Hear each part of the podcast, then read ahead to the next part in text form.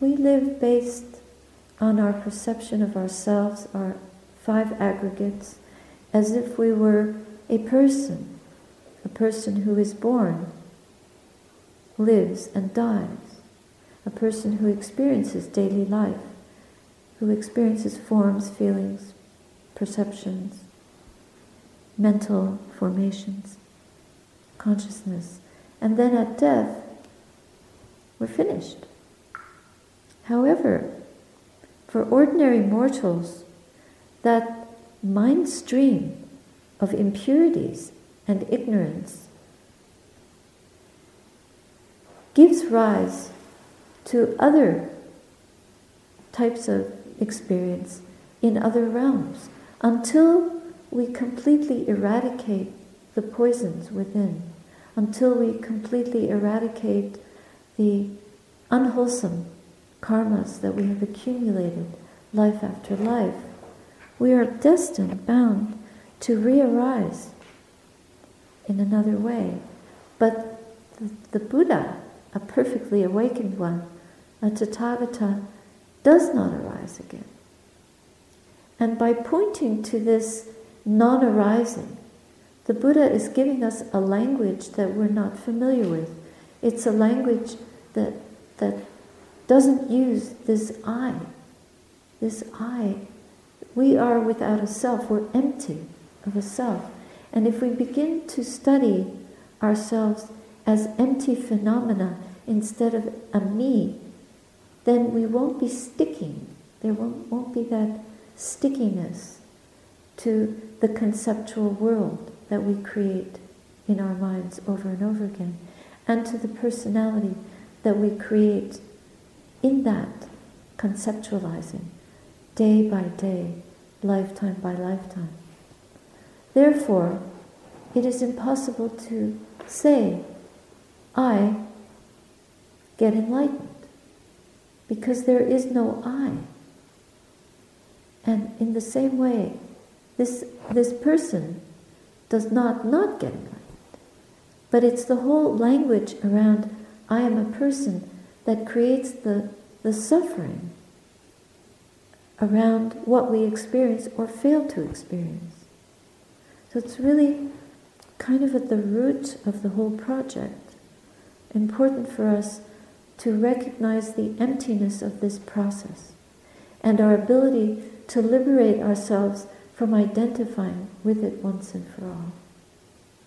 If we could just, just do that, that much then we could understand when the Buddha refers to himself as the Tathagata, such, as this suchness, that such gone forth, it's a gone outness.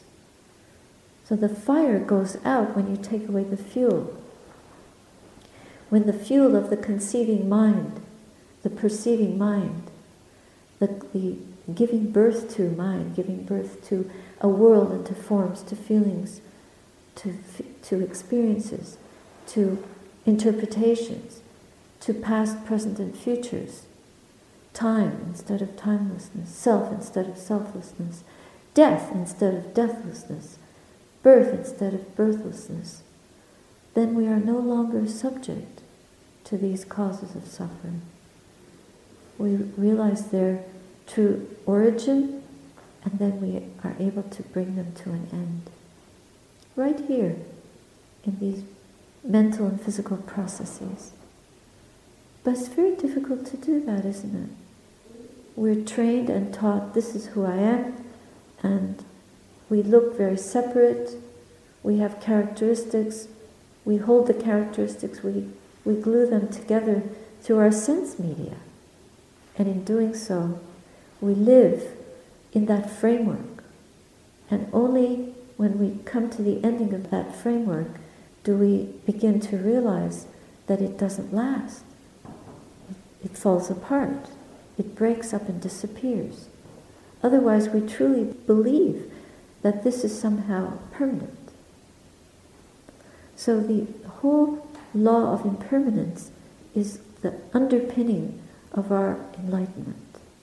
Without truly establishing the truth of that without having faith in it and trusting it, we go on putting grass and sticks into the fire of our confusion and of our attachment, the fire of our greed, the fire of our aggression, our ill will, our resistance, the fire of our hostility, of our self criticism, the fire of our violence, the fire of our lack of understanding. And so we keep recreating these worlds, recreating them, and then they die and we pick up another one. Every day of life is a new world, a new life. It, it's born, it arises and ceases. It's born and arises and ceases. Again and again and again.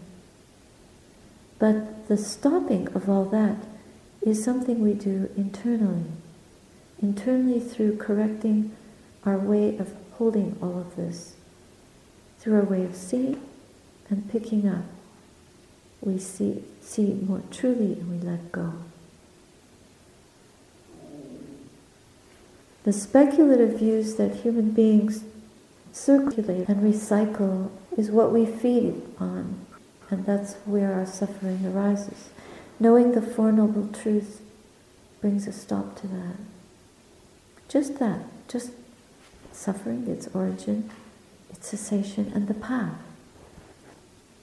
We've heard the Four Noble Truths over and over again, but they are every time, every breath, they are the basis for realizing this impermanence. And without realizing the impermanence, we don't realize the dukkha. Without seeing the dukkha, we don't see the emptiness. Without the, seeing the emptiness, we keep lighting the fire instead of putting it out. So, how do we put out greed? Because the body is hungry. We, we, we have to eat to stay alive. But wanting more or fear or anger, how do we put these fires out? By continuously bringing to the forefront of our consciousness this is impermanent. Even in the very middle of a moment of fear, if we can just stop and have that perspective, this is impermanent. Impermanent, impermanent, impermanent. like rubbing it in the way you would rub oil onto dry skin. It, it becomes bearable when it's not so dry. In this way, we don't hold it. We just can let it go for a moment. Suddenly something happens Take a moment. Someone says something to you, just take a moment. You're in a not good mood, take a moment. You're in a good mood, take a moment. Not holding on to any of it. So they're doing this rescue, and I wanted to dedicate our practice to all those children and all those people that are risking their lives to rescue them. And today, four of the boys have been rescued from the cave. So, what's first aid? They have to give them first aid. First aid in the Buddha's legacy is this true knowing, this true seeing. How on earth they ever found those children through that maze of caves underwater in the darkness swimming and diving in murky water and trying to find these stranded children deep in the bowels of the earth. How did they do that? They had a certain skill, they had the faith, they had the trust, they had the tools. So that's how they're able to get them out. We also are like those children, stuck on a ledge in a cave, in the darkness and we don't know the way out. But the Buddha has thrown us a lifeline. And if we grab hold of it and grab hold of that tight and let it pull us out of the murky water, then one day, through all the troughs and turns, all the horrors and fascinations of life, one day we'll see through it all and we will get first aid. We will be healed. We will be rescued. And we will come out of the darkness into the truth of what we are, what we're doing here on this planet. Thank you for your attention today.